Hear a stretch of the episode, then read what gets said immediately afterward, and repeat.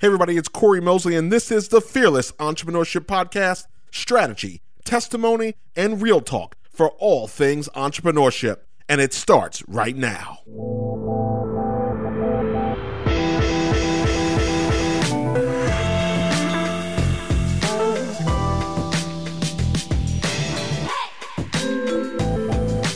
Hello, hello, hello, hello. We are back for another episode of the Fearless Entrepreneurship Podcast. I am Corey Mosley, but you probably knew that already. We are joined by another fantastic guest. As always, we're committed to helping entrepreneurs start, grow their business. I don't care if you're in pre-revenue, as they like to say. My financial guy I've got on uh, now, he, he he knows that language.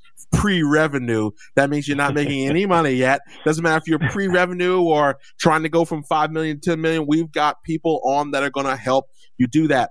I'm joined today by Tyrone Ross Jr., who is a long-term friend of mine. You guys know I love to have my friends on the show. But Tyrone Ross is a financial consultant, early stage startup advisor, entrepreneur, and athlete. Tyrone was recognized by Investment News as one of the 40 under 40 in 2019 by wealthmanagement.com as a top 10 advisor set to change the industry. And if that wasn't enough, financialplanning.com has named him one of 20 people who will change wealth management in 2020. Boy, I'm bringing the guests today. Tyrone has spoken and educated at Etsy, Spotify, Uber, and Wyndham Hotels, as well as to students at Columbia, York College, Seton Hall, and Montclair State University, Jersey in the house. He's also the host He's also the host of Altruist, the human advisor, where he actually interviews remarkable people from across the financial industry that are changing the game. Tyrone, thanks for joining us today. Thank you so much for having me. I appreciate you, King. It means a lot now, to be on with you now you're in the hot seat. Like this is always fun for me. We, you know, I do so much interviewing, different shows and stuff, and then on that occasion when I'm on the other hot seat, it's always like different, you know, because yeah, you're yeah. just used to that control vibe here. But now you're in my house today. Uh, and Which we're very familiar some... with. so I'm I'm super happy to have you. One of the reasons that I wanted to have you on is because I've seen your personal evolution. And mm-hmm. I think it's important. People don't talk a lot about patience. Um, mm-hmm. You know, we're we're in this environment where the belief system, and it happens for some people, but the belief system is you can figure it out in 24 hours, and um, in in 30 days you're on a beach somewhere with your toes in the sand, right? Mm-hmm. Mm-hmm. so I, I I've known you for pro. I'm gonna say 15 years, maybe somewhere somewhere in that yeah. realm so i've mm-hmm. watched you I, have watched you evolve from getting into the financial services game uh, mm-hmm. you know mm-hmm. working for big firms i remember you're at merrill you spent time at merrill lynch and mm-hmm. watching you do that and then i really liked what's been happening over the past probably 12 to 18 months maybe or maybe yep. a little yep. somewhere somewhere in that area where mm-hmm. um, you've seen this lane where maybe you're not defined by it but you really took to some you saw the opportunity in cryptocurrency and and bitcoin and all the the blockchain and all these words that are over my head uh, and and really really have kind of uh, created a specialty in that and are educating and all so just tell us let's start from the baseline.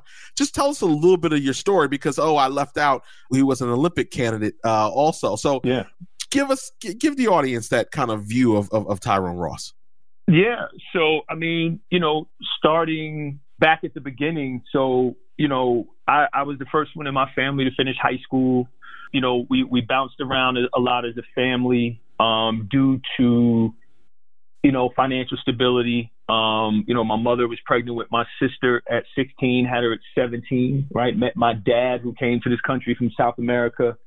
Um, my, my sister was nine months old. Um, you know, dad really couldn't read and write. Um, and my, he told my mom, he's like, listen, you help me get a job. I help you take care of your daughter. And, you know, I came along six years later Mm. Um, and a lot of my story, a lot of people who are close to me, I'm sure when we're done having this conversation, there'll be a lot of things that you don't know. But that's mm. the beauty of my parents. Yes. They did a wonderful job of literally creating an environment where I was able to be where I am now, which is why I, my, my voice is so prominent for the unbanked and so prominent for people who are underserved and prominent for first generation high school graduates, mm. let alone you know first generation college graduates. Um, so so wait, so again, so let me ask you this question because this popped yeah. in my head. I, I want to. So yeah. I always talk. So so I always talk about um, this is the host, like the host versus the host. So I, I, I, I, you're like, no, you go ahead. No, you go ahead. So no, no, you, you go. yeah, yeah. I always tell the story, and I want to see if you feel the same way when we talk about parents. I always said to I credit my mother. I had dinner with her yesterday. She's she's still she's still crazy as as as all get out at seventy five. But I, I always say to people, I credit my mother, although she didn't do it on purpose. And what what I say is because because it wasn't like par- she wasn't doing a master class in parenting. But one of the things she did for me, I want to see if this is familiar, is I I never had barriers. I was never I was never told that I couldn't mm. do something or couldn't mm. couldn't be a lawyer, couldn't be a president, couldn't be whatever. Mm.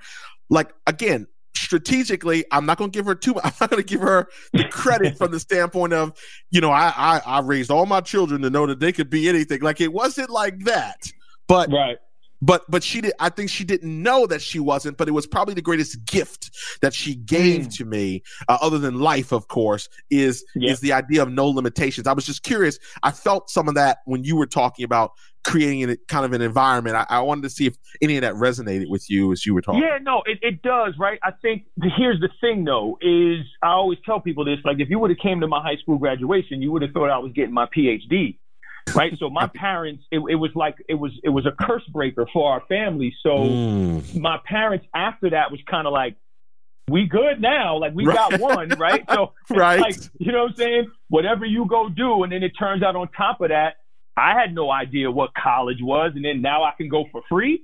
So they're like, right. thumbs up to that, like go, you know. Right. So there there there was no there, I think there was no expectations or limits because there was just, you know, coming from humble beginnings, they were just kind of like, well, listen, right? My dad was like, listen, get a job, get a pension, work hard, right, right, and figure right. your life out. There was really no, there was no expectations to be set. It was just, how do you do better than what we did? You know what I'm saying? So, so make, make it survive. Make it. Yeah, 100%. Yeah, so yeah, I yeah. do think there was a little of that, but I think it was a little bit of that indiscriminately because they weren't really they always made me feel as though, hey, whatever it is we, you want to do, we'll support you. We're going to give you that love. But there was a point in my life very early where my parents are like, we don't know what is going on here, right? It was like, you know, I remember when I started running track and my, my parents would never come to my meet indoors because they were like, wait, you running outside in the cold? And I'm like, no, they're inside, you know? So, you right. know, there, there was just, a, there was just, a, there was just a point in my a life disconnect. that, yeah, yeah, it was so foreign. It was a disconnect. So, and it's been like that for a really long time. If somebody stopped my parents right now and was like, what does your son do? They'd be like, uh, Wall Street, like you know what I mean? Like they don't right, even. Right, right, so, right. Yeah, so I've I've been out of their circle of competence for a long time, but one of the things they did demonstrate was, again, I, I'm a serial failure. I failed all my life. And one of the things that I've learned was the power of support and love. Like you don't know how mm. people love you until you fail. And then you mm. fail large and you fail in their face. And I was like, man, that's powerful yeah. looking at it now. You know, when I got kicked out of college, I got kicked out of Georgia Tech, got a full ride to go to go, go to Georgia Tech. I got kicked out twice. uh, twice. time when they, yeah, twice. Yeah, got kicked out. Got, got you got to have person. Wait, you got to have personality to get back in and then get yeah. kicked out again. That's skill yeah, right there. Yeah, the skill. Well, to, yeah, skill to get back in, and then the God given gift. It's like, okay, you talented, right? Athletes get a little more rope than everybody right. else. Right. Um, and, and I had a gift, and, and because of that, and they saw some promise in me, and they knew that. Again, listen, I don't fool nobody. I walked on to that campus. I didn't know where Atlanta was. I didn't know what college was.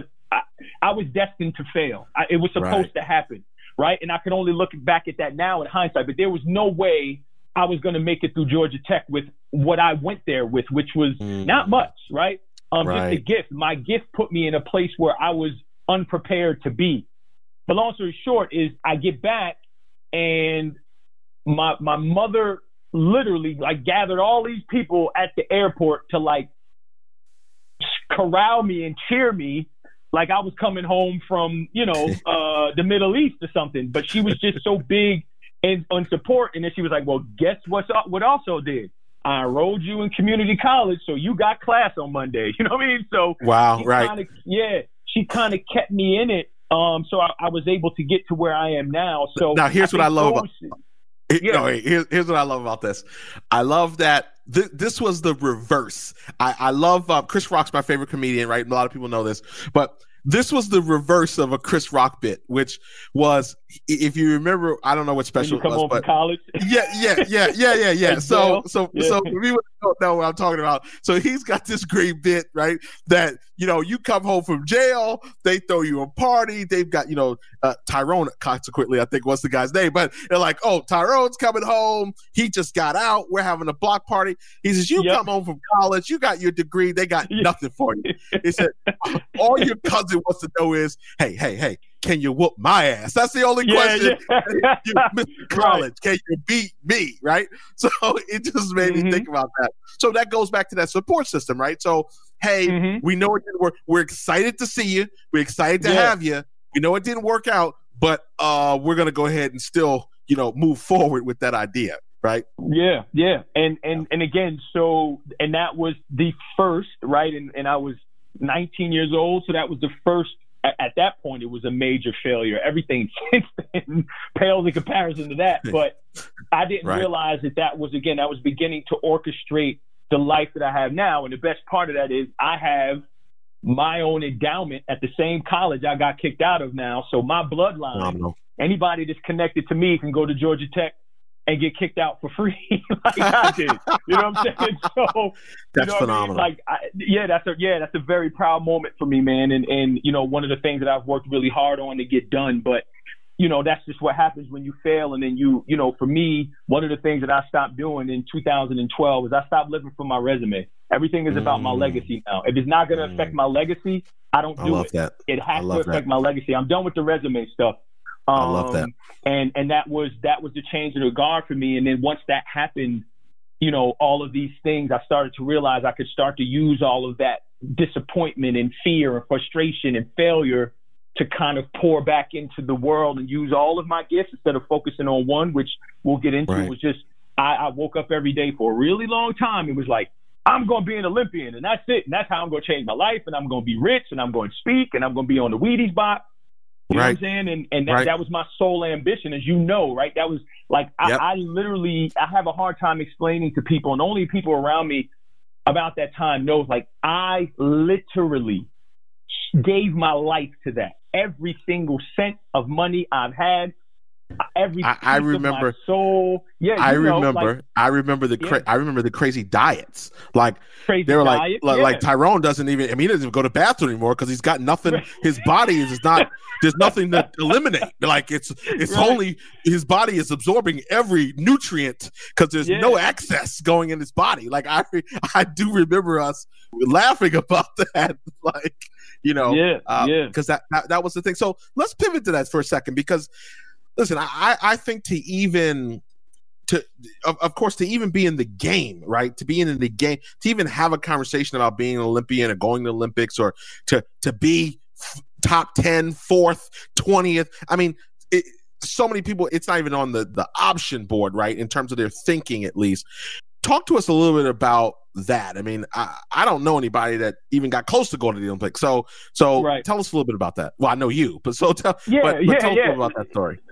Right. Um, and what's crazy is that I know people who are multiple gold medalists, which is nuts. But yeah, right, so right, right. um, so 16 years old, man, watching watching the 96 games, dating myself here, but you know, watching the 96 games and I was watching Michael Johnson in Atlanta and again, here I am, you know, just started running track and I'm like, man, that'll be a really cool thing to do. I want to be an Olympian. You know what I mean? Like I had no idea right. what I was setting, you know. And now, and now your parents are over here like, you're going to run for fun?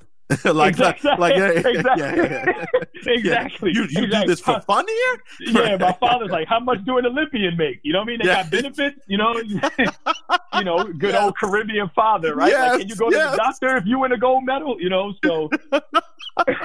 yes, I love so, it. I love that. Yeah, yeah, and again, you know my pop, so that's why that's yep, so funny. yep. But you uh-huh. know, so yeah, man. So you know, it, it was it was a journey like nothing I could describe, but one of the things that for me is the, trajectory is this, right? If you if you have a bit of talent in high school and then you're the best wherever you are, then you more than likely can go to college on a full ride, which is still right. you're a small like uh, is what I call on Twitter. You're born different, right? You literally have gifts that other high school students don't have. Mm. So you go to college and then you end up around people. You're in an environment where you're surrounded by people who are born different, right? They're, whether right. they're intellectually brilliant or they're literally they pick good parents, right? They hit the genetic lottery.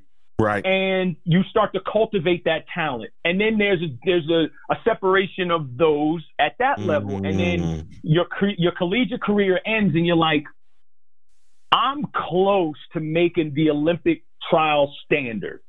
Right. Right. And then, and again, not to get into the nuance of that, but basically, you, there's people who are older around and say, okay, you got a shot here. Right. And then right. you're like, if it's your dream, which you was 16 years old, and it was the only thing I ever wanted to do, I was kind of like, all right, I'm gonna throw my hat at it, right? And then I start training. I graduate in 2002. 2004 comes around. 24 years old in a peak time of my life. I qualify for the Olympic trial.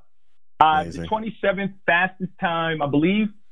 Yeah, in the United States of America. I don't know what it was ranked in the world, right? I'm on my way to the trials, right? Remember, I go get my hair cut. Everybody's doing the whole, you know what I mean? Good luck, this, that, or whatever. Mm-hmm, and I'm mm-hmm, on my mm-hmm. way right down the road there on Route 27, right where the, the Dunkin' Donuts and the um, this New Jersey folks he's talking about. New yep, Jersey. New Jersey folks. Yeah, well, I'm talking to you, but yeah, New Jersey. yeah. Uh, but anyway, but yeah, so down the road there on the way to Newark Airport, and I get a call, and it just so happens that I had a friend who was on the committee, and he said, "Where are you at?" And I'm like, "Where you think I'm at? I'm on my way. I'm on my way to the trials." He's like, "Don't get on the plane, man." He was like, "You and the 27th guy had the same time, and they left y'all both out." Broke my heart.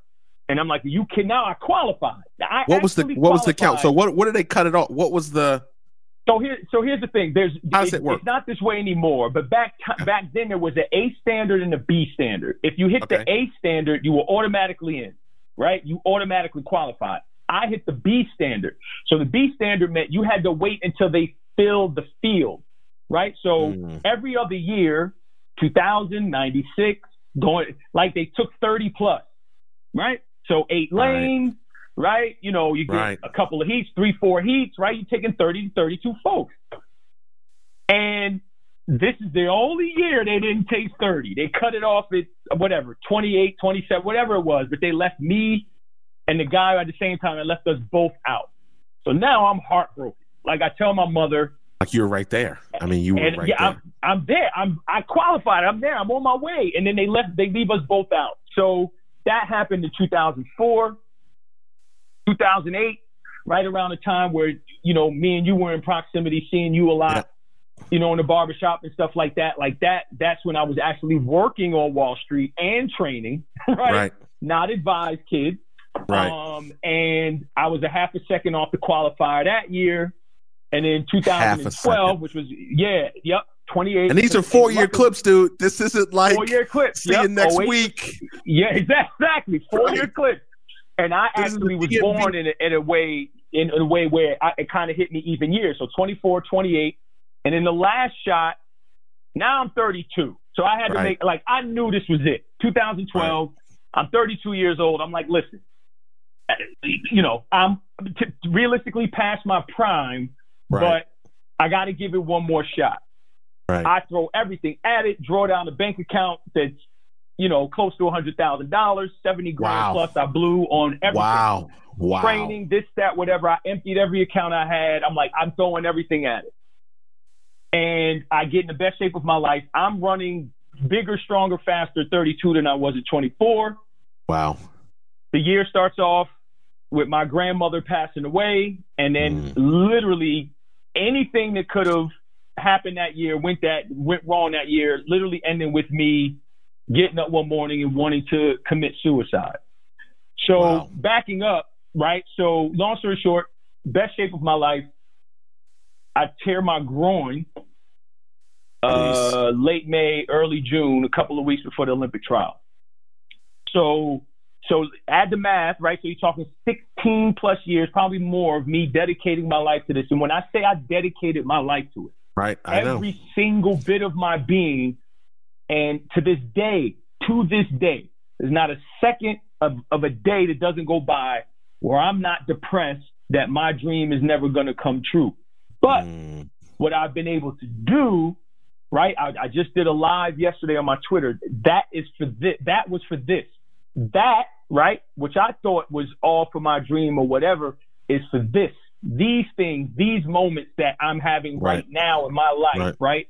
Um, that were only manifested because I dared to dream. And now what I realized is I have two nephews. I don't have a family of my own, but I got to tell my nephews the only thing hard work guarantees you is you're going to be tired.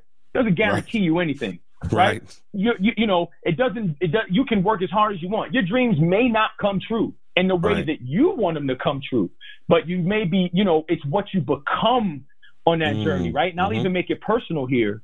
And this is why this is such a cool moment for me. I admired you and your success for a really long mm. time right? And here's why I believe in the power of exposure, right? And seeing things because seeing you, although at the time I admired your success, I didn't want to be you, but I right. saw the success that you were having. See what I'm saying? But yes. I saw it.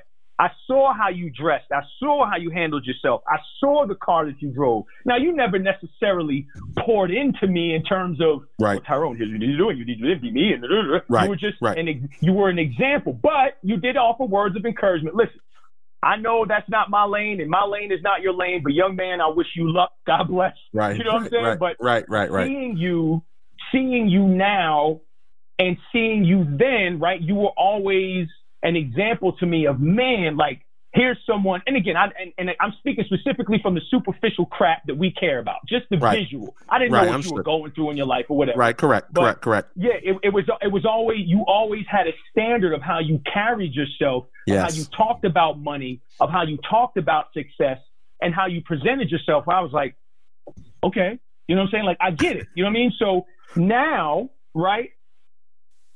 I, like I, I kind of emulate a little bit of what I saw of you back then and what I see of you now. You know what I'm saying? Mm. Like, so I, uh, you know, the, the, speaking stuff that you did and, and the sales stuff and all all of these different things, the conversations right. that we've had. I, I, you probably don't remember this, but we had dinner a while back, right? And and we were talking.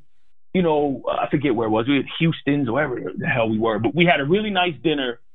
And you know, you were asking me about being at Merrill and some of the other things, and you know, I'm sitting here like, I know this dude got money. Why don't he give me some damn business? You know what I mean? But it was like, I knew, I'm glad you didn't. You know what I'm saying? Like, I'm, I'm glad you didn't. And here's why. When I was a bro, when I when I got licensed to become a broker, yeah, there's a re, there's a there's a Russian gentleman who came to this country with nothing and and built himself up to be a millionaire. And here I am cold calling, trying to make my way. And I sucked at cold calling that time. I ended up loving cold calling. I, I miss it that I don't do it anymore. But I'm struggling and I just like, you know, I'm making $300 a week. I ain't got no benefits, whatever. I just left a good job to do this because everyone sold me the dream that being a licensed broker, you make a million dollars. Right. I walked into his office. He said, Tyrone, here's the thing. He said, I can give away, he said, I can take away all your problems right now by giving you enough money to make sure you're good. I can literally do that. I have it. He's like, but I'll be doing you no favors. And he told me some of the stories about paying money to live in the bottom of churches and, and, and how he used to sacrifice to get where he was. He said, if you want to, said, the best thing I could do for you right now is tell you my story and give you the blueprint. Right. And you do with it what you want to do with it. And I'm like, now, again, in my head, I'm like, man, I really want some money. you know I mean? Correct, but, correct, correct. This is all but, retrospect but, conversation. Exactly. Yeah, but yeah. now the now the blueprint was so valuable because my my right. potential, my earning potential is limitless. Right. Right. And how how I what what I started to realize was again, I knew nothing about money then. Still didn't know nothing about investing and entrepreneurship and and all and all those other things. But now looking back at it, I'm like, man, the conversation with you, the conversation with him, the the example that he showed, the example, like now all of those things that happened while I was training, I still had that visual of what I could possibly be.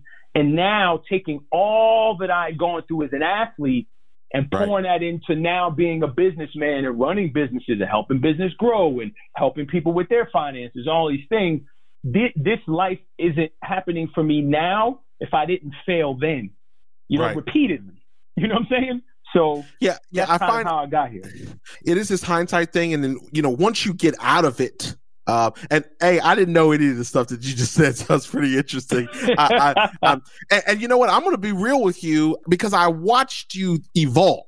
So I, I, I think honestly, I was too close to watching you come up to even per, per, I mean, A, I had, you know, I obviously I was working with some people already that I wasn't just gonna yep, leave yep, yep. that you were at Merrill Lynch. But but it, it's almost like too close to the deal to because I'm like, this guy obviously is not making money yet or or at that level. Like, am I going? And this is just since you brought it up, I'm, I'm thinking about it now because we have had conversations about different situations. I, I've, I've reached out to you about crypto and and some other things in this environment now where I've seen you put in the work, right? And yep, so yep. I, so I think it was very it was it was probably very very different back then in terms of my thinking. I mean, that's almost like pursuit of happiness pops in my head. You know, he goes and sees the guy, and the guy's like, uh, you just started there. Well, you know, I'm not giving you the this fund. I mean, you you you just you're not even a full broker yet. Like it, it popped in my head when you brought when you just you know sharing your Yeah, story. yeah. Like that that scene where he's like, well, you don't actually think I'm going to give you this billion dollars of uh capital that I manage for pension, right? I mean, you don't because you came over here to my office, like so. Uh, so I thought that was really interesting. I, I wrote down something. I wanted to get your opinion on it real quick.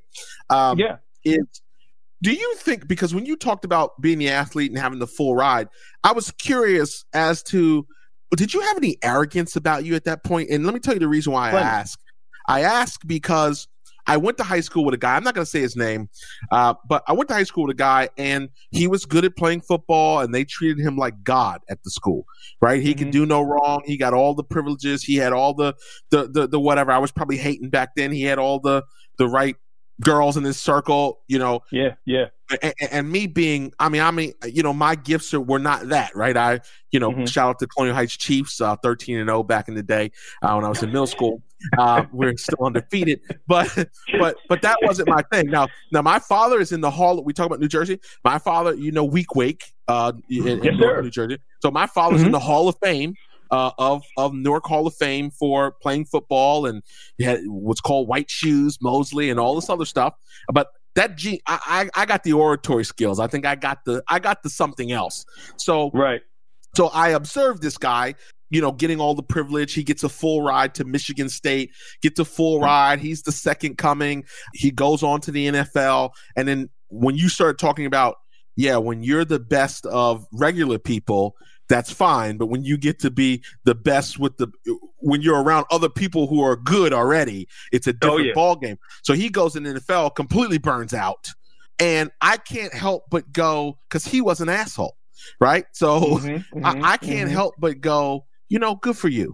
Like, like I Mhm. don't have any feeling. I don't know what you're doing now. I don't know if you're selling meat like Ickey Woods. I, I don't know what he if he's pumping gas at the Wawa. I don't know. And Right. I, I, it sounds harsh, but like I remember him being an asshole to people Right. and the situation. So I just don't have any simple sympathy for that. So I was curious if you carried that arrogance. Did it? Was it more? Was the not achieving that goal more substantial to you? Did you feel not just the upset or disappointed personally, but did you? Were you, did you carry that arrogance that then made you, you know, go, "Wow, I'm kind of embarrassed too," because maybe I was a little arrogant out there. So no, so in high school and college, I wasn't. I, I was. I, I knew my place, right? I knew that I was different and I was treated differently because of that. But in high school and college, I had good coaches who kind of humbled me, right? And I had Ah. again getting kicked out of college and it, it humbled me. So, and my high school coach was like my dad to the day. He kept me very humble. Like even after I'd won multiple state titles, a national championship, New Jersey state record holder, full scholarship, blah blah blah blah blah. He was like, so you know what I mean? He's like, you're a Right, big fish right. in a small pond, right? Your graduating Right. class was Yeah. 90 kids, right? Like now Yeah. you're going to college and everyone is good, and now you're going to be a small fish in a big pond. So I got humbled real quick being on a on a college campus, and again, one of my one of my teammates and, and friends went on to, you know, I don't know how many gold Angelo has, three, four. Uh, you won gold at 21. So, you know, Mm, you, you get humbled really quickly. But right. In my personal life, once I was older, yes, extremely arrogant, and I was horrible to women because I was mm. very selfless. Um, and, and I was, so I was very arrogant, very selfless, um, and, and just very, very, very, very mean. Um, and that's why now, as a 40 year old man, that I'm single and don't have children because I destroyed every relationship with a woman I had up until this point. And, and I'm going to tell um, you, I, just as a little port of just a little point of reference, uh, you know, there, there, you had some interesting opportunities. Let me just put it yes. that way. Uh, yes, I had some very interesting opportunities. Yeah, yes, Mitch. Yeah. You might just you may just need to call and say you're sorry. Uh, there's a yeah, few, no, no, I did. I did I'm thinking of yeah. in my head. You just need to apologize yeah. and maybe try to pull a Georgia Tech and get back in. Uh, yeah. Yeah, no, yeah. Trust me, I've gone. I've gone on the. Um, I'm sorry for 2004 speaking yeah. tour. Like I've gone. I've gone. I've gone through that. Trust me. Ye shall repent and be reborn. Right. So, yeah, man. Yeah, man. 100. percent Let's talk about money for a second. Right. Let's do it. What do you think in the market? What What are the mistakes? What, what do you see? You know, is is happening out there. What what are some mistakes that you you, you talked about the unbanked? You talked about you talked about mm-hmm. financial literacy. Now that's one thing, but in the business world, because I think about this when you were talking about going to college and being unprepared, like there was no chance mm-hmm. you had of making it. It, it made me mm-hmm. immediately think about athletes. It made me think about the guys that, oh, $20 million signing bonus and then it's all gone. And like, mm-hmm. what do you think about that? Because I mean that that's something that happened to me. I mean, you talk about it. I I should talk about this more, and I don't. But I talk about it more to to my coaching group. But you know, going through a period where you know having these seven figure years eh, early on, having financial people who I thought were who I thought knew what they were doing, and I'm not talking about investment people. I'm talking about just accountants and tax yeah, professionals who you know, were it located in the right places, Madison, New Jersey, uh, mm-hmm. you know, that had the right off that, that were in the right places that I thought were taking care of things or were going to take care of things um, that did not. What do mm-hmm. you what mistakes do you see are out there for people who are getting their business going? Maybe they're making a little money more than they thought they were going to make. What just kind of yeah. walk through that a little bit. Right. So I think one of the things again, I've been I've been working on Wall Street now 15 years. Um, made my own financial mistakes again based on again growing up in a home that was unbanked and there was no financial literacy right? Financially right, illiterate right. home. Is there's there's different levels but again basic financial literacy isn't there. So it's funny I, I, I plan on using this as a talking point but Irv Gotti tweeted the other day mm. like he literally had his come to Jesus meeting. He was so happy that now he's learning about money and he's like all y'all out there get your money right. Get a good financial person around you because now I'm learning about money as I'm starting to get money again. So he blew he blew through all the millions he had. Right. And now he's starting to realize it. So we take this for granted, right?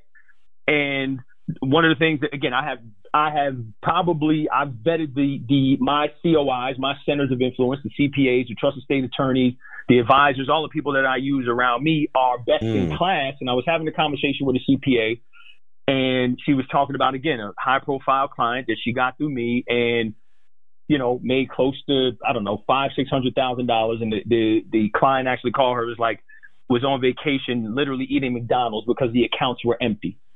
Mm. So I think one of the things that we take for granted, right? We also when people come to money, you may get rich for the first time at forty, or right. financial freedom at 30 or 50 or whatever. But I think we take for granted that, again, as, as an advisor and dealing with people with money is a couple things. One, and, and there's a whole different subset of issues when people start a business.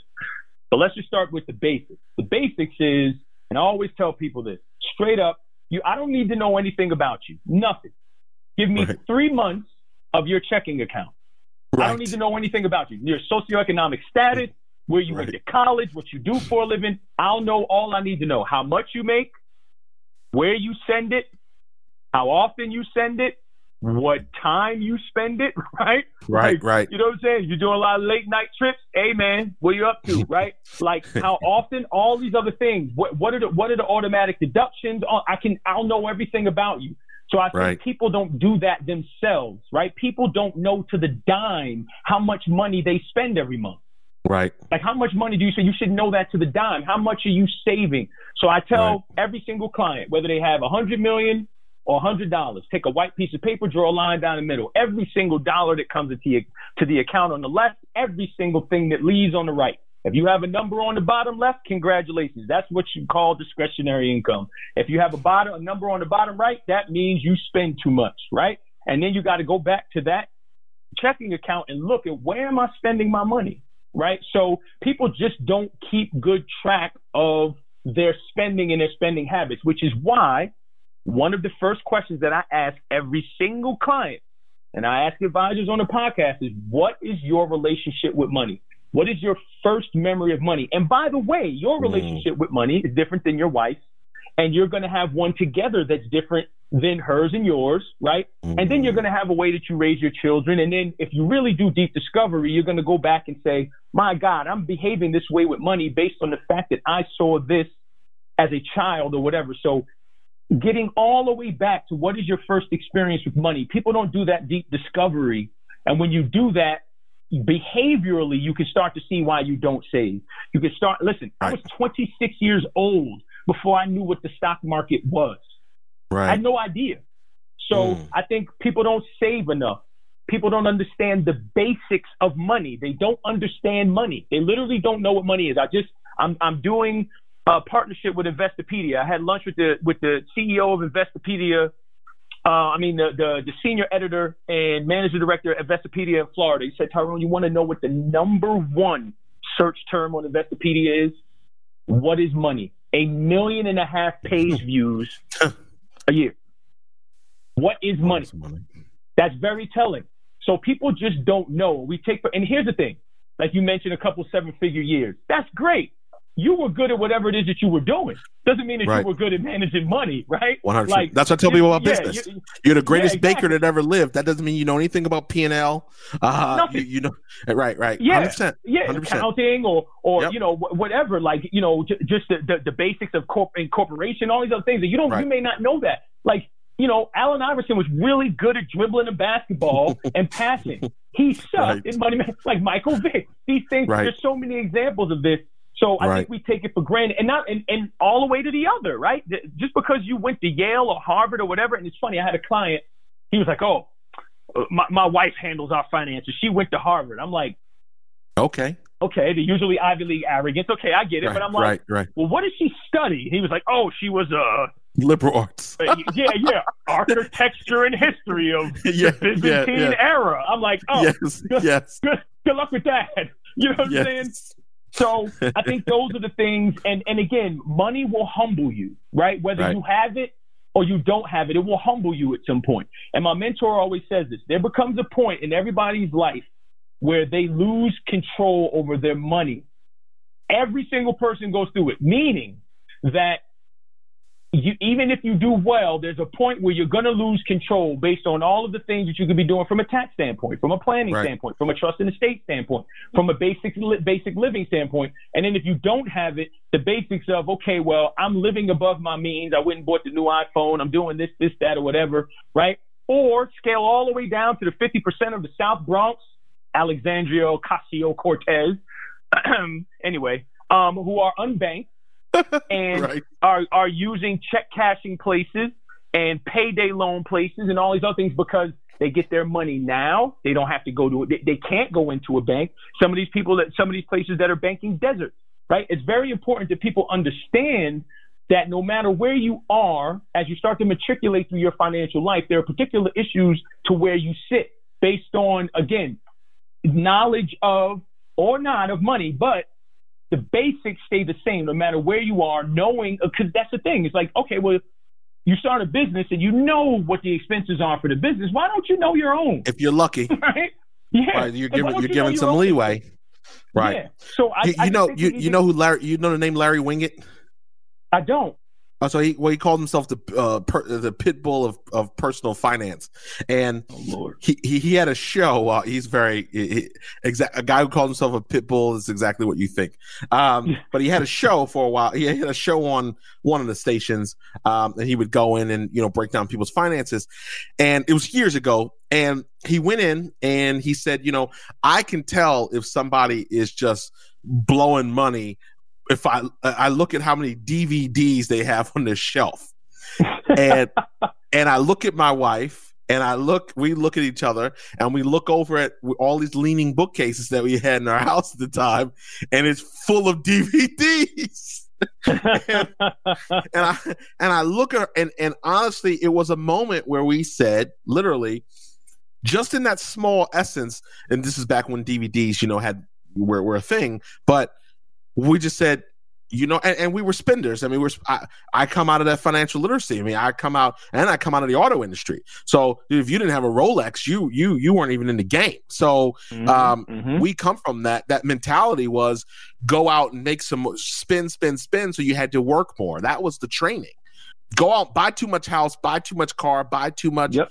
Uh, yep. You know, listen, you saw me whipping around a few things very frequently yeah. on a regular basis. So, mm-hmm. um, mm-hmm so it was just like, but listen, can't take your foot off the gas or else it all implodes. But yep. but I re- I remember that, and I was just like, we have to we have to get rid of all these DVDs. We have to sell we have to sell all these uh, things off, and and we put in a rule: nobody buys anything frivolous like that without the other person saying go. Because uh, I mean, dude, we had the same. Like mm-hmm. she had bought the last dragon and I had the last dragon. Like it was like, how do we have two? Like, how are we that un, unattached from what's going on that we got doubles of some of the stuff in here? But it really was those little things because sometimes it's macro, sometimes it's micro, right? Mm-hmm, I can't. Mm-hmm. I, I have no idea what milk costs. I do not know what a gallon of gas costs, and I don't say that of of riches. I just say that that's not that's too micro for me. Like I'm I'm going to put mm-hmm. gas in my car no matter what, right? That's not mm-hmm, my mm-hmm. my my life is not can I put five dollars in my you know that's not where I'm at, right? But one of the interesting things, tell me if you agree with this, and I'm sure you do. But you know, when we look at those stars, when we look at that poor money management at the at the top level, right? The the person who makes ten million dollars and spends eleven has the same problem as somebody who makes thirty thousand and spends forty, right? Yeah, one hundred percent. They just have it at a different level. Um, you, know, it's a Chris Rock, right? He says, he says, I got $30 million. You divorce, my wife divorced me. I got $15 million left. You divorce me yeah. and I make $30,000 a year and I get to give you half. Somebody's got to die. right? so, so let's talk about investing for a second. Like, who should be invested? There's so many different ways now, right? You, that traditional model, like even that world that you started in 15 years ago doesn't quite mm-hmm. exist the same way, right? Um, yep. Like where I, I mean, I remember when I was 14, I had a custodial account at mm-hmm. what was then Smith Barney, whatever, whatever. Um, yeah. Uh, Morgan Stanley, Smith Barney, whatever it was. And I remember buying Apple shares when stocks were still in the um you know the the brackets five eighths and, and whatever mm-hmm, um mm-hmm, and i mm-hmm. remember using my i remember using my um allowance to buy to buy stock through a custodial account. But yep. I had to go to I went down. Now again, I couldn't it wasn't as electronic, right? I had to go down to the James Center and go see my guy and hey, I want to do this and okay, well get we need to get authorization and that whole deal. Now in this game, you've got all these fractional things, acorns and betterments and all yep, these yep, sites yep. out here. I mean, mm-hmm. who should be like I had somebody message a friend of mine message me like, you know, I want to get in the I want to get in the stocks. And I'm like, okay, but right. who, who, should be investing right now? I mean, who, where so, should you so be in your financial situation to really be thinking hard about investments in the traditional sense, not so much what my IRA is doing or even even the safety of a mutual fund, but what what what, right. what would you say to people out there? So here, and, and it's funny. I have a friend of mine who's a financial advisor. He's a CFP, and we argue about this. Right? He mm. believes you have to earn the right to invest, right? And hmm, frankly, I'm gonna be honest, I think that's bullshit. But right. you know, his his whole thing is, and again, he grew up in Boca Raton. I didn't. He's Jewish. He came. Right. He was born right. with money. I different wasn't. I get his perspective. Yeah. Different circumstance. So I look at things differently, which is why my clients will tell you. Anyone that works with me, I operate almost from the scarcity mindset. It's like all you needs met. Okay, cool. Now let's talk right. about right, where another advisor will operate from an, from the abundance mindset. But I say this, which is why I've been a big fan of financial technology and the, the invention of the iPhone changed financial services forever. Mm. Because no matter where you sit in your financial life, you can invest. Right? right. I think Stash allows you to start with five dollars. Mm. Five dollars to start investing. You can go on Cash App right now, which one is, is probably one of my favorite companies owned by Square. You can right. go on Cash App right now. You can buy Bitcoin and you can buy stock, fractional shares of stock which has never happened before. You could do that right on your phone. Now so I'm gonna think, I'm gonna have a I'm gonna have a um a bougie moment with you right now. Of course, of course. I, it, wouldn't, it, wouldn't, be right in our conversation if you didn't have one.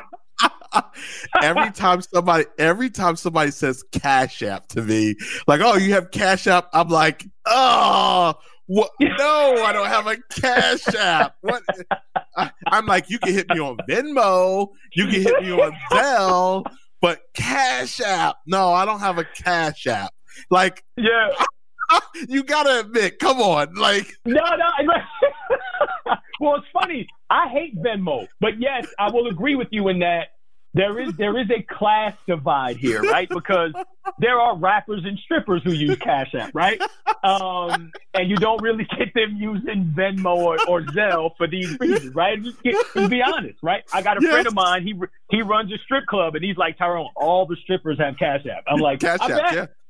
Yeah. Right on. So again, so for me, and and if you look at, I've had some conversations with the folks at Cash App, and a lot of their penetration is in the South right? Where mm, there's a lot sense. of banking deserts and a lot of unbanked, right? right? And in right. a lot of inner cities. I think Joe Budden pull up, one of them is sponsored by Cash App, and then they have rappers right. who do so. You know, yes, there is a yeah. there is a okay. class divide, right? Venmo.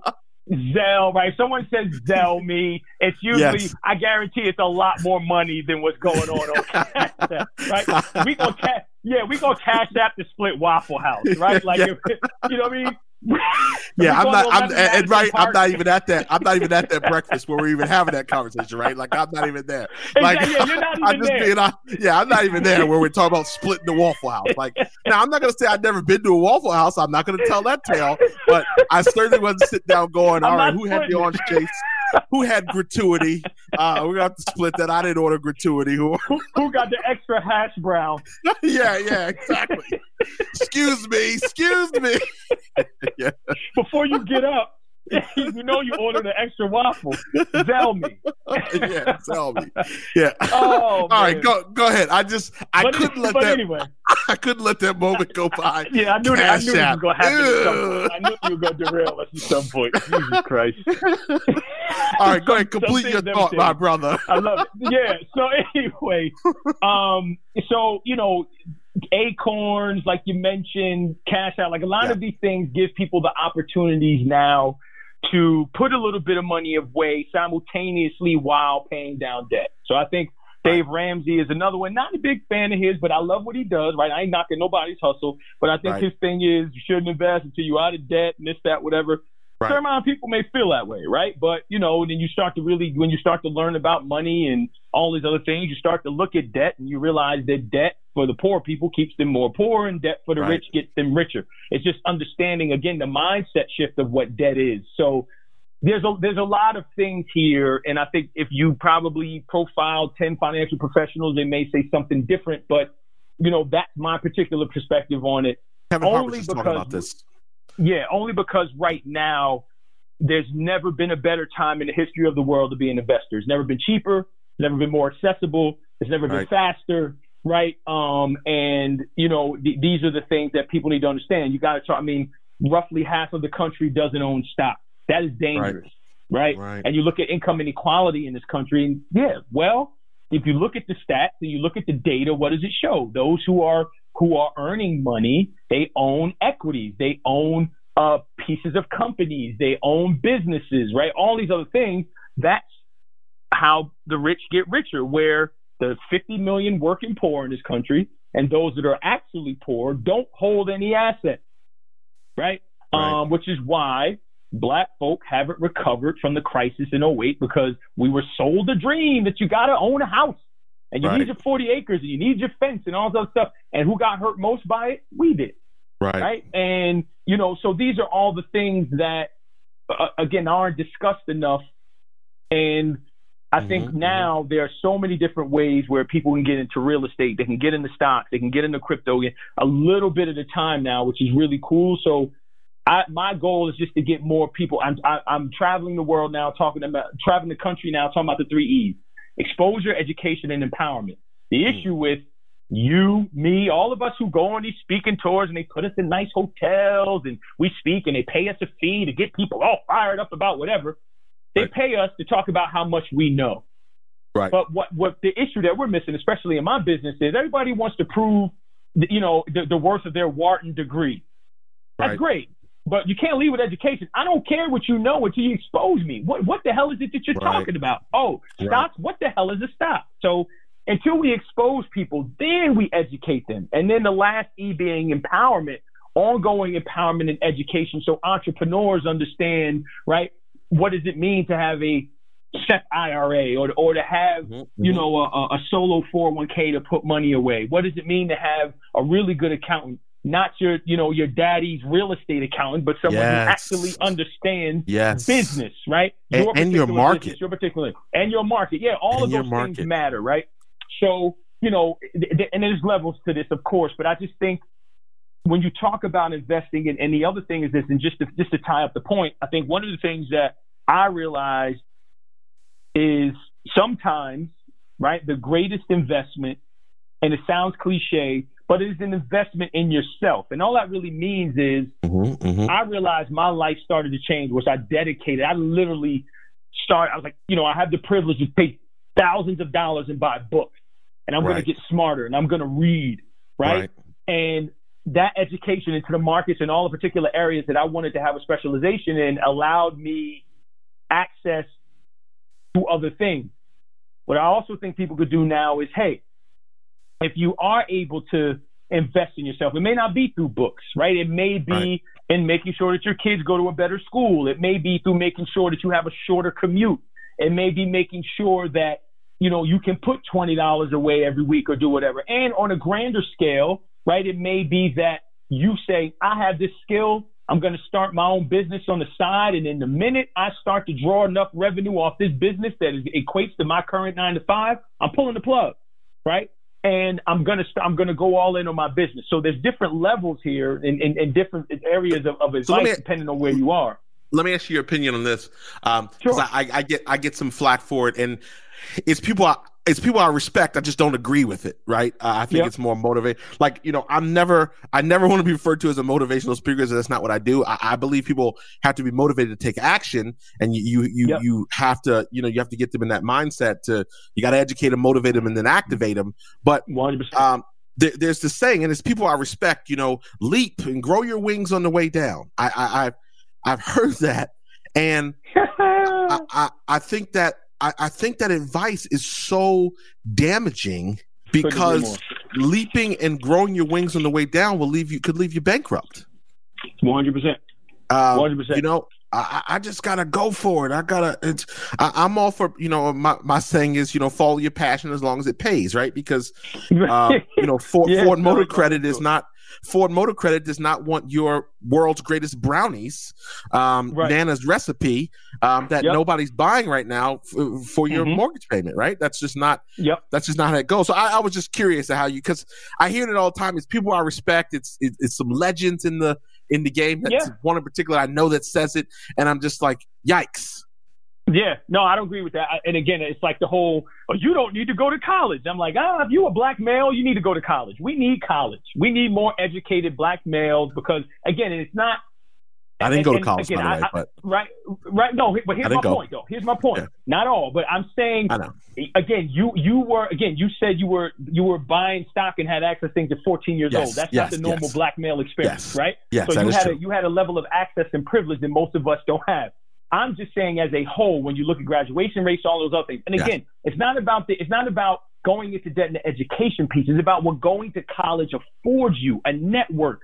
It affords you an opportunity to learn how to be amongst people who are different from you. It affords you the opportunity, yes, to get an education as well. So I think that whole thing of oh well we don't need to go to college and you shouldn't go to yeah well of course if you're sitting you're running a multi-billion dollar organization and you're a millionaire and you say that you're saying yes, that from a yes. position of privilege, right? It's yes, I agree. Where, like what, yes. that, what you just said, right? It's like, yeah. okay, yeah. well, jump. and build you. My Right. experience isn't yours. I can't do Right. that. So Right. I again, I mentor a lot. I, I advise a lot of startup companies, and I tell the founders all the time. I had a call this morning with one of with one of my founders. I said, "Listen, right, and and, and people who are running small businesses, Right. When you are getting advice from someone, you have to understand they are giving you that advice from their perspective, from where they sit and their experiences. So when people are giving you advice, filter what is useful for you where you sit and not where they're giving you the advice from. And discard all of it that makes no sense to you. Take what makes sense to you in your moment and then take that and make it useful. But and i learned that the hard way it's like you think because someone does whatever and they're giving you advice it's like well you know you're a multi-billion dollar advisor at merrill lynch and here i am in the trainee program i Right. can't do what you do I have to do like my mother always says, be great on your level. Like if you sweeping the floor, be the best floor sweeper ever. And if the Right. CEO of the company says, hey, you should probably take a look at Netflix. You know what I'm saying? Like what the hell Right, is. Netflix? Right. So Right. you just start to educate yourself on it. So I want to be very clear that even in this conversation, some of the advice is I don't know where people are. I don't know who's Right. listening or where they may be, but it's really important. There may be a piece of the conversation that they can take out and use to their particular circumstance. Because I know when I started working on Wall Street, there were advice that, that men were giving me, and I'm like, that means nothing to me right now. Right. And and, and then you know, I, I had a I, I had a mentor. He was like, listen, you know, he's talking about savings, right? The tenth the tenth multiple, right? You know, save ten dollars, save a hundred, save a thousand, ten thousand, a hundred thousand. And I'm like, whoa, whoa, whoa. And he was like, here's the thing, how much money you have saved? I'm at the time, I'm like, I don't got any money saved. He said, just try and save your first hundred dollars and save your first thousand whatever. But he goes this, he said, here's the thing. But here's probably what the what you don't know about money or whatever. And and, and I when I go speaking to schools and everything, he Mhm. goes, listen, if you can't afford to pay for something twice, you can't afford it. Mm. And he wasn't talking about big purchases like houses and stuff like that. But he was like, I know the everyday stuff that you're wasting money on. Sneakers, you know, jewelry at times, a big Right. jewelry clown. It's like if you can't buy those things twice, you don't need it. And here's the jewel. If you do go buy something and you can afford it, you buy something for hundred dollars and you have the the two hundred dollars to get two, take that hundred dollars and save it and Mm. start to save and then start to invest. Like, and that's really what this is about. All this conversation is about. Any conversation you will ever have, every conversation I have, what people need to understand is the basics. Two points in life. You will. It, there's there's only two points when you're talking about money, business, success, whatever. You spend the first half of your life spending time for money. At some point, you will start taking money to get your time back. In between that, the juxtaposition of those two should be that you are spending that time to access money to accumulate capital assets that will give you some type of return so that then you are afforded the privilege of buying your time back. There are only two stages in life, those two. And a lot of time, unfortunately, people spend the majority of their lives spending their time for money and never have the ability to turn on the switch to be able to spend their money to buy their time back. My job is to make sure that people have the access to realize, okay, well, if you have two jobs, how do we just cut you down so you got one? Right? And Right. then start to do those things, right? So anyway, but no matter what, all of these conversations, and again, I don't care who I talk to, where I go, like that's literally what it's all about. And exposure to that type of information, and you start to realize you're like, wow, right? You write it down. How much how much time am I spending commuting? How much time am I spending right, Right. at work? How much time? And then you look at it, and you're like, oh my God, yeah, I'm spending all of my time to accumulate, and then break it down to how much money you actually make per hour. I'm working for twelve dollars and nine cents. There I, you go. I had this Yes. exact, I had this exact Yep. scenario with the, I had the exact scenario with the guy in my inner circle coaching program, and he's like, "Man, I just made this deal. Man, it's great."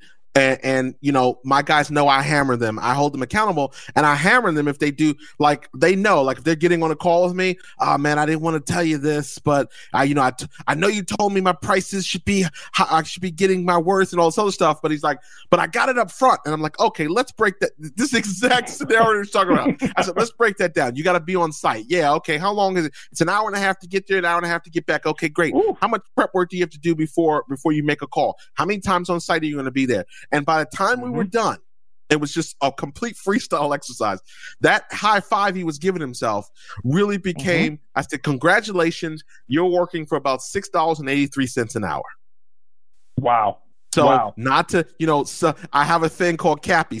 Celebrate your wins, assess uh, assess your losses, plan, and then implement um, your your next plan. But um, I said so. I don't want to take anything about. I don't take anything away from your celebration, but it wasn't what you thought it was, and. Yep. And and that, Yep. that's why, right? I don't tell you to get what you're worth or to do X, Y, and Z just because I'm saying it because it's so I can be the motivational coach.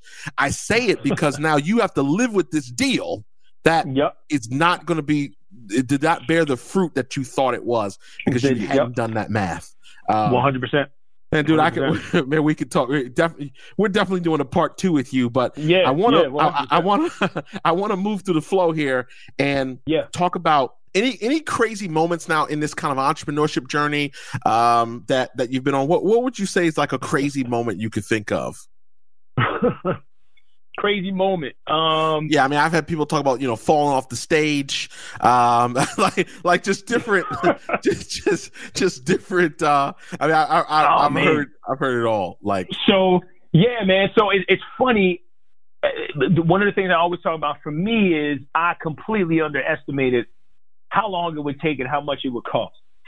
so I had a conversation with an attorney, and I'm going through these grand ambitions that I have, and I'm going to set up this company, and blah, and he just sat and listened, and he was like.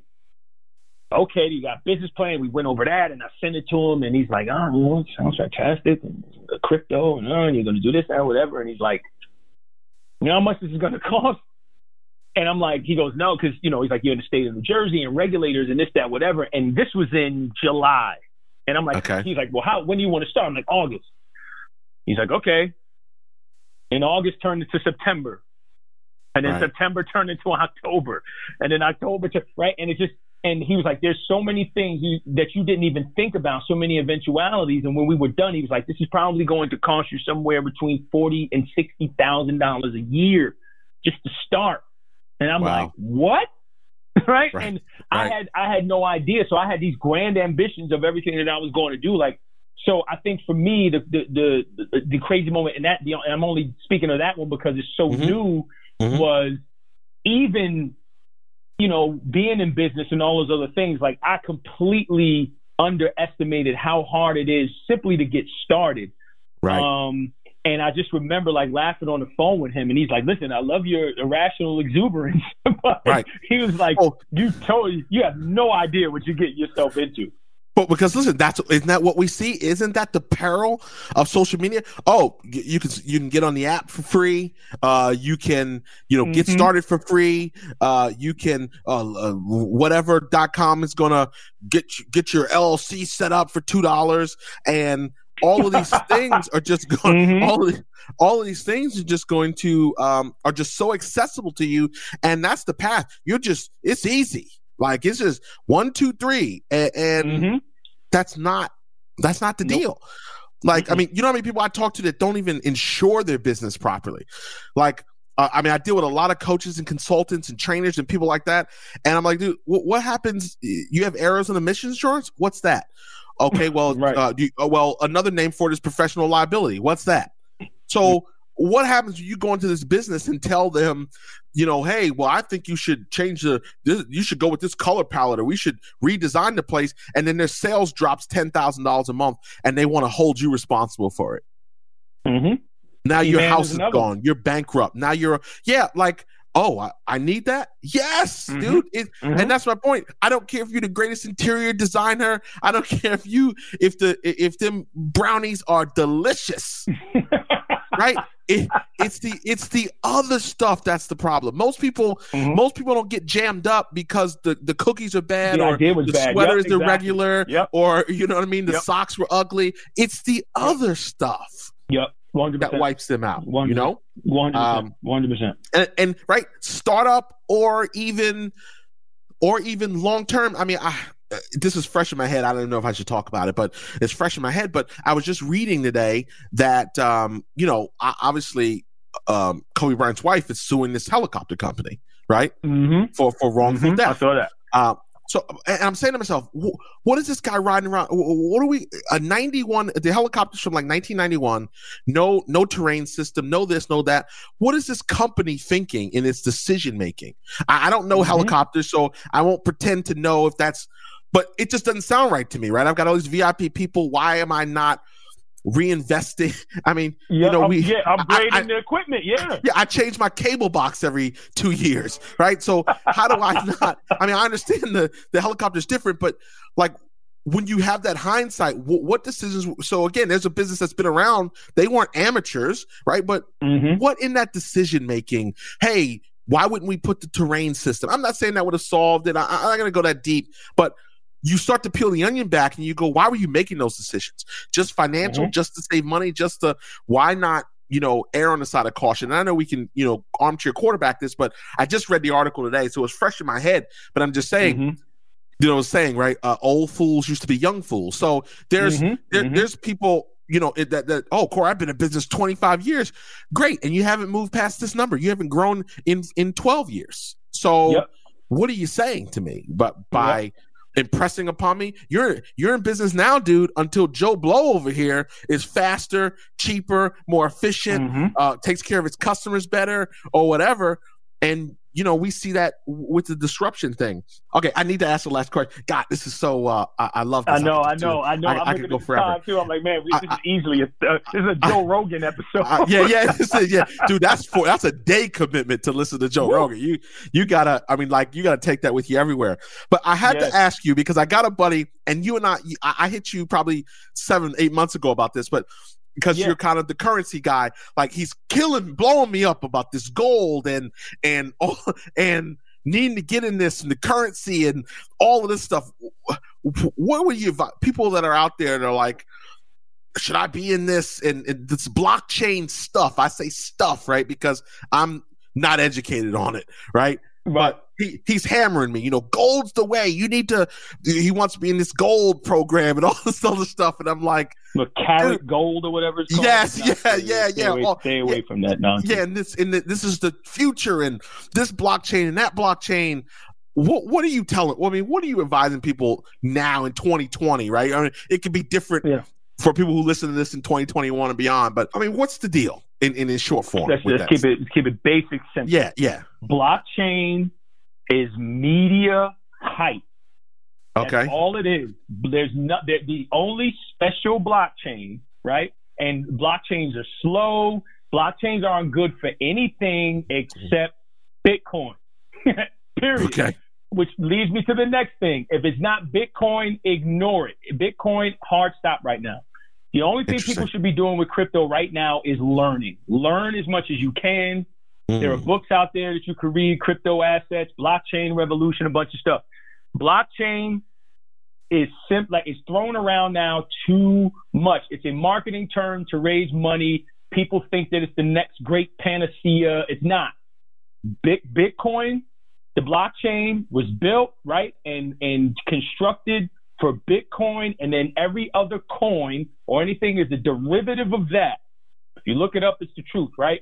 Um, and not to get into too much nuance here, but if you were right. talking about something else that may have some value, you start to looking at the Ethereum blockchain. But it and it begin, which is a derivative of Bitcoin, right? So gotcha. it begins it begins and ends with Bitcoin. Hard stop. And if anyone wants to learn, the number one place you should go is Google Bitcoin white paper and just okay. read that. And then you'll start to understand blockchain and what crypto is now. For what Bitcoin, the, the, Bitcoin blockchain was built for is revolutionary. It's probably one of the greatest inventions ever. But it's specifically built for what Bitcoin does, not to track your avocados from Wisconsin to New Jersey. like you can do that on a Excel spreadsheet. you know I mean? Like blockchain for that, or blockchain for gold, or blockchain for real estate, all these other things, unless you get into tokenization of assets, which is a whole nother thing. But blockchain is hype. You can do the same thing with databases. It's it's just hype. It's, it's if you if people are coming to you leading with blockchain this and blockchain that, it's hype. Stay away from it. You'll get scammed. There is a lot of scams going on out here. It's Bitcoin or nothing right now, and anything after that, you would have to have a very, very deep bench of experience and knowledge in the space to simply understand that. How's and like my mentor equity? says, consider consider the source. Right? How's private, how's private equity right now? Private equity has been crushing it, man. Um, the private equity space has done well. Again, if you are there's a certain type of investor that invests in private equity, but private equity has been been doing very well. How about as an Um, entrepreneur going to that area to to get to get money? And I, I'm not talking about Joe Blow that you know wants to be a coach, uh, but you know somebody that's got that technology play, that app, or they've built that. Is the appetite still there right now? Are they are they? And I want to, yeah, I want to be clear as well. Private equity funds, right, and private equity firms have been doing well. Investors in private equity haven't been shooting the lights out. Different story, right? Because you got to, if you to get access to private equity, either you have to have a financial professional can get you access to it, or you got to know someone that either is running their own fund or whatever. But it hasn't been the best performing asset class if you are an investor, but those that are actually running PE firms and funds have been making a ton of money. That is a very small subset of folks. The average investor shouldn't even be thinking about private equity. Got it. All right, I'm going to hit you with the entrepreneurship trivia question, and I want you to tell everybody how to get in touch with you. Um, Sure. you don't win anything uh, but rights, and and most people fail at this. So um, you, you have some bragging rights in terms of getting it right. It's multiple choice question. Are you ready? Oh Lord, man. Okay. Here we go. Who said the following? It takes 20 years to build a reputation and five minutes to ruin it. If you think about that, you'll do things differently. Here are your options Oh, A. Bill Gates, B. Jeff Bezos, C. Warren Buffett. Warren Buffett. Is C your final answer? No, because I think it's Bill Gates. Oh. Man, I know it's one of those two because I know that. Uh, I'm gonna Final answer. Gates. Tick tock on this. Bill Gates. Bill, Gates. Final answer. No, Warren Buffett. Warren Buffett. Warren Buffett. Warren Buffett. Warren Buffett. Final answer. Yeah. All right. It is Warren Buffett. See, your gut played out correctly there. So you almost you almost would go that you were letting the head overtake the gut. yeah, yeah, yeah. One hundred percent. One hundred percent. You you did get that correct. Hey, listen, how can people t- talk to me about um, this 401 thing? Did I say it right? 401. Talk to me about yeah, what yeah. you're doing, how people can get in touch with you, this altruist thing. What you've got a great Yep. podcast that you're hosting. Tell us about that stuff. Thank you, sir. So yeah, so the best way to get in touch with me is where I spend most of my time. I have my largest platform is on Twitter at tr401. Um, you can also go to my personal website at uh, tyroneross.io. Um, uh, everything is on there. Some of my podcasts I've done that I've been uh, that have been on. The link to the Human Advisor podcast, the Altruist, is on there. And then 401, which I'm super excited for. That again, I I, we're, we're close to launch. My my my um, website and everything should be done soon. So 401 is a financial consulting company that has one core competency, which is storytelling. Right? You have an issue, and I realize this just being in business and just period. A lot of people just don't have a really good, unique story behind their product, which is why their product fails, or their company, or whatever it is. So one core Mm. competency, which is which is storytelling. Super excited about that. Um, and you know that hopefully we can get you know the launch to that out, out really soon. Um, the Altruist, right? Um, you can again you can check out the Altruist Human Advisor podcast. Go to YouTube, subscribe, like it, get the notifications. But um, I you know I started out as just being the podcast host of the podcast, but Altruist, which is a um, tech platform for financial advisors to help them manage money for their clients and, and manage their practices in a very unique, uh, streamlined, efficient, cheaper way. Um, I've just taken on a larger role as director of community. So what that means is reaching out to them and having a, you know, reaching out to the community rather and building a sense of community, not only within financial advisors, but in the broader community as well for financial education, financial literacy for entrepreneurs, into schools, um, all over the place. And literally, was what I'm really excited about is eventually we're going to start interviewing everyday people. Um, about their experiences with money and what they're doing, and then just c- kind of start to create this master class of education for people, no matter where they are in their financial lives. So super excited about that. Man, that is awesome, Tyrone. I want to, I want to uh, thank you. I appreciate it. I mean, so generous with your time today. I'm, I'm so happy we had the opportunity to do this. Thank you for being on. Yeah, no, thank you again for having me, and again, thank you for for being the light of what's possible. And again, we, you know, you've moved away, and we've been, you know, in close, um, in in close proximity for a while, but just in distance, just seeing what you're doing and and how you're, you know, elevating people and pouring into people. Um, I'm blessed to call you a friend, and and honestly, someone I look up to and admire. So it's been it's been a pleasure. I appreciate you. Man, I appreciate you as well. As I close out today's episode, I'm asking that you subscribe to my podcast to get the latest episodes as soon as they are released. If you like what you're hearing, please leave a review, and if not, just keep it to yourself. And if you've heard something today that you think can help someone you know, then I encourage you to share it.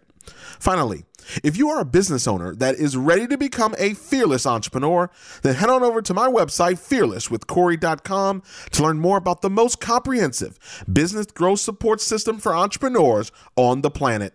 I'm Corey Mosley, and this has been another episode of the Fearless Entrepreneurship Podcast. Thank you for listening, and I will see you next week.